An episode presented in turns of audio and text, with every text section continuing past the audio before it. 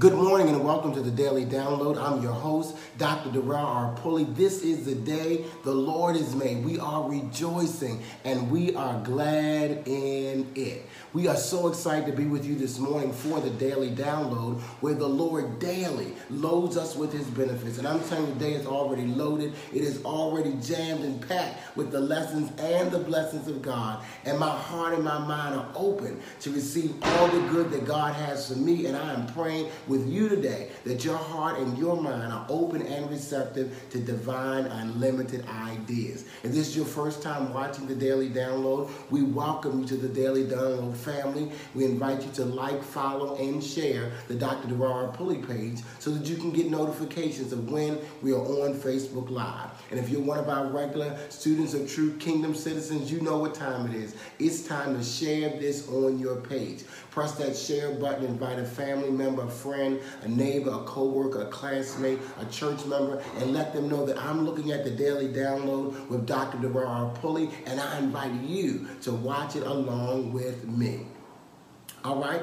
Uh, we have been studying Luke chapter 10, verses 25 through 37. Again, that's Luke chapter 10, verses 25 through 37. It's called the parable of the Good Samaritan. But we've been seeing the full uh, implications, the full context of the story where Jesus meets the young rich ruler because of love, and the young rich ruler meets Jesus because of love. We're seeing that he is on this soul's journey, which is a love journey. Come on, affirm my soul's journey is a love journey. And on this journey, the first person he meets is himself. The second uh, group of people that he meets on this journey is that he meets the thieves. And we saw yesterday that they stripped him, that they wounded him, and that they left him.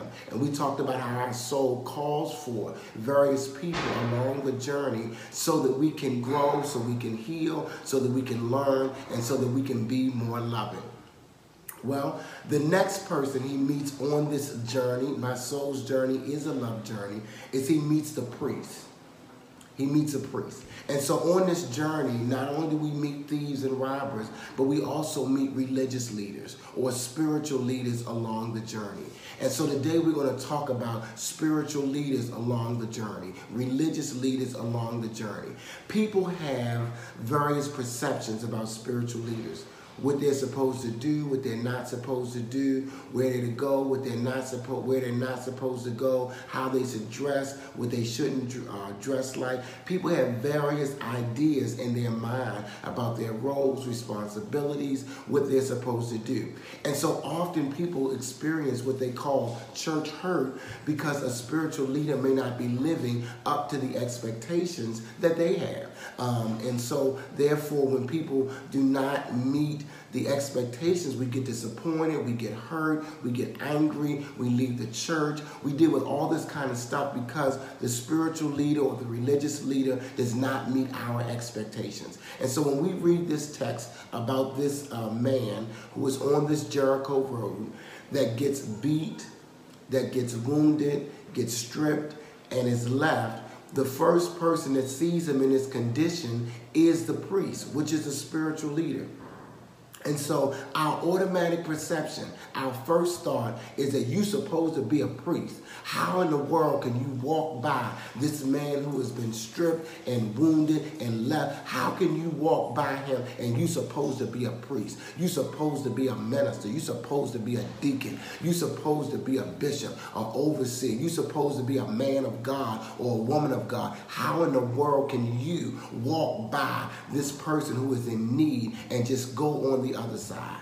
And so, all of our um, thoughts about church leaders, spiritual leaders, all of our hurt, our pain, our experiences gets all projected onto the priest in this story because he does not do what we think he's supposed to do. A priest is a person who connects God to people and connects people to God. That was the role of the priest. The priest's primary place of occupation was in the temple, where sacrifices were offered, uh, where spiritual services were held. So he's on a journey. This spiritual leader is on a journey, just like the man who was wounded and stripped and beat is on a journey. The spiritual leader is on the journey. And on their journey, their paths intersect on that journey, their paths cross. And so the spiritual leader, the priest, he has to make a decision about what he's going to do. And his decision is to pass by on the other side.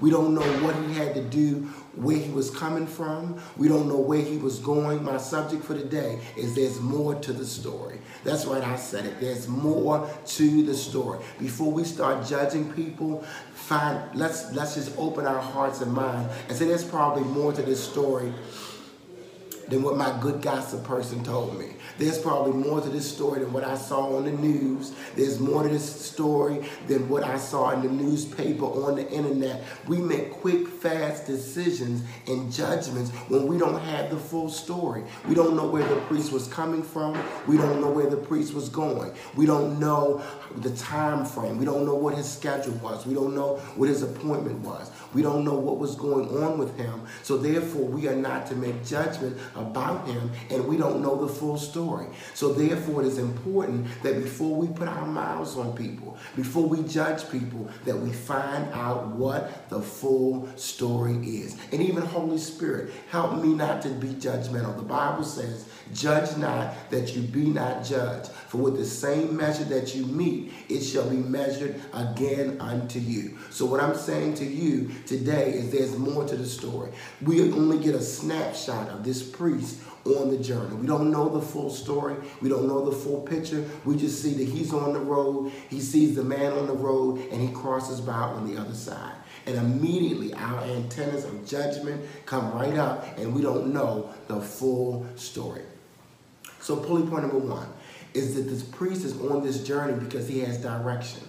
We're all on a journey because there's a direction that we have. There's a path that God has called us to, um, and we have direction. We know that we're going to a destination. Remember, the man had a destination, he had direction. He was coming from Jerusalem and he was going to Jericho. So, the same way that the man had direction, the priest also had direction. There was somewhere that he was going. What we do know is that this priest refused to be distracted.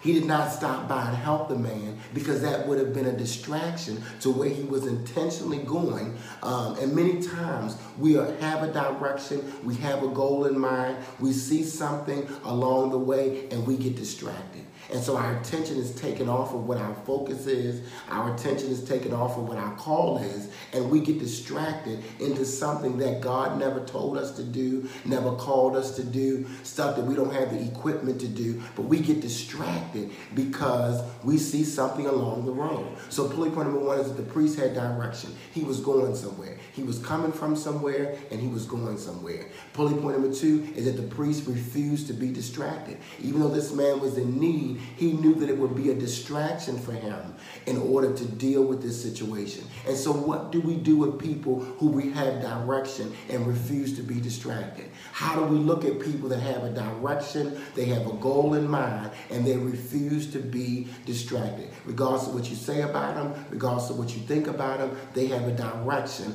and they refuse to be distracted. I'm one of those people. When I get clear guidance and direction from God as to what I'm supposed to do, I refuse to be distracted. I put my time, my energy, my focus, my attention on fulfilling the job that God has called me to do. Point number three. Not only um, did the priest refuse to be distracted, he refused to be detoured. Sometimes we take our attention off of something and we get distracted and we come back. The, the, the, the next part of that is that we get so involved in stuff that we get detoured. That this is where we were going. We get off the road that we were going on. We get involved in some stuff that God didn't tell us to do, didn't call us to do, that we are not equipped to do, and we get detoured. And so, not only am I not doing what God has called me to do, I've now got to go back the long way around to get back on track to what my goal was. And I'm saying there's going to be lots of people that you meet, but everybody you meet, you're not going to be able to help. There are going to be lots of people that have needs, but every need that you see, you're not going to be able to supply.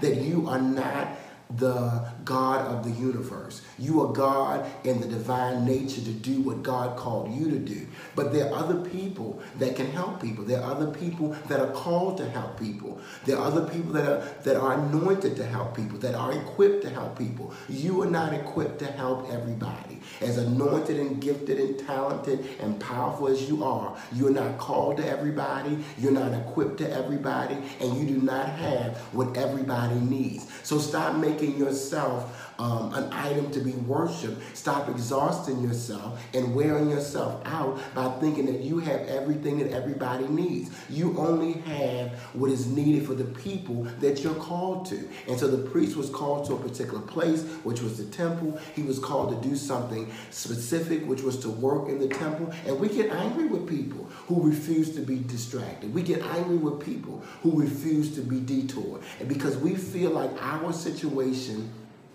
we feel like our circumstance trumps their direction. We feel like what, that our emergency trumps whatever else is going on with them. And let me tell you, that's simply not the case. That people have a direction that they refuse to be distracted from. They have a direction that they refuse to be detoured from. We don't know the whole story. We don't know if the priest found, uh, told somebody, there's a man I saw on the road that um, needs help. I need somebody to go and help him. We don't know that. We don't know the full story. We don't know if the priest prayed for the man. God sent somebody to help this man who was in distress. We don't know the whole story. So let's not judge the priest and let's not judge other people. Let's not judge religious leaders. And God forgive us for all the times that we've spoken over people, religious leaders, spiritual leaders, community leaders, rock stars, um, icons, idols. Forgive us for all the times that we've spoken over people's lives, about people's lives, and we did not know the full story. I have a direction and I refuse to be distracted. I refuse to be detoured.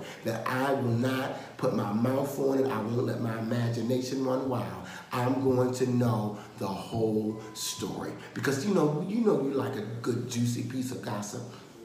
You know that you, but we don't know the full story. And so, God, you do know the full story. So I pray for this man who was on the road. I pray for the priest who didn't respond the way that I thought he should respond, but I don't know the full story. I love you so much. God bless you. Thank you so much for being a part of the daily download. Remember that if you're looking for a shorter version of today's message, three to five minutes, you can find that on my personal page uh, around 6:55. You can find a one-minute version of this pay of this message on Instagram or Twitter. And if you're looking for previous messages, if you don't feel like flipping through Facebook, you can find them on YouTube and subscribe to our YouTube channel. Thank you so much for being a part of the Daily Download. Remember that you can sow a seed, you can meet a need, you can boost this post. If you want hundreds of thousands of people to hear what you heard today, you can boost this post by sowing a seed through Cash App, through my website, drpulley.com. You can also see our schedule of all the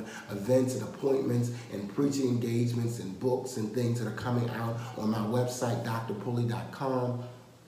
And again, until tomorrow morning at 6:30 a.m., remember it is already done. What you're praying for, what you need, what you desire, it is already done. I love you so much. Until tomorrow morning. You've been listening to The Mental Note with Dr. Darrell R. Pulley, the spiritual leader of today's church, Tampa Bay. For more information about today's church, visit us online at today'schurchtampabay.com.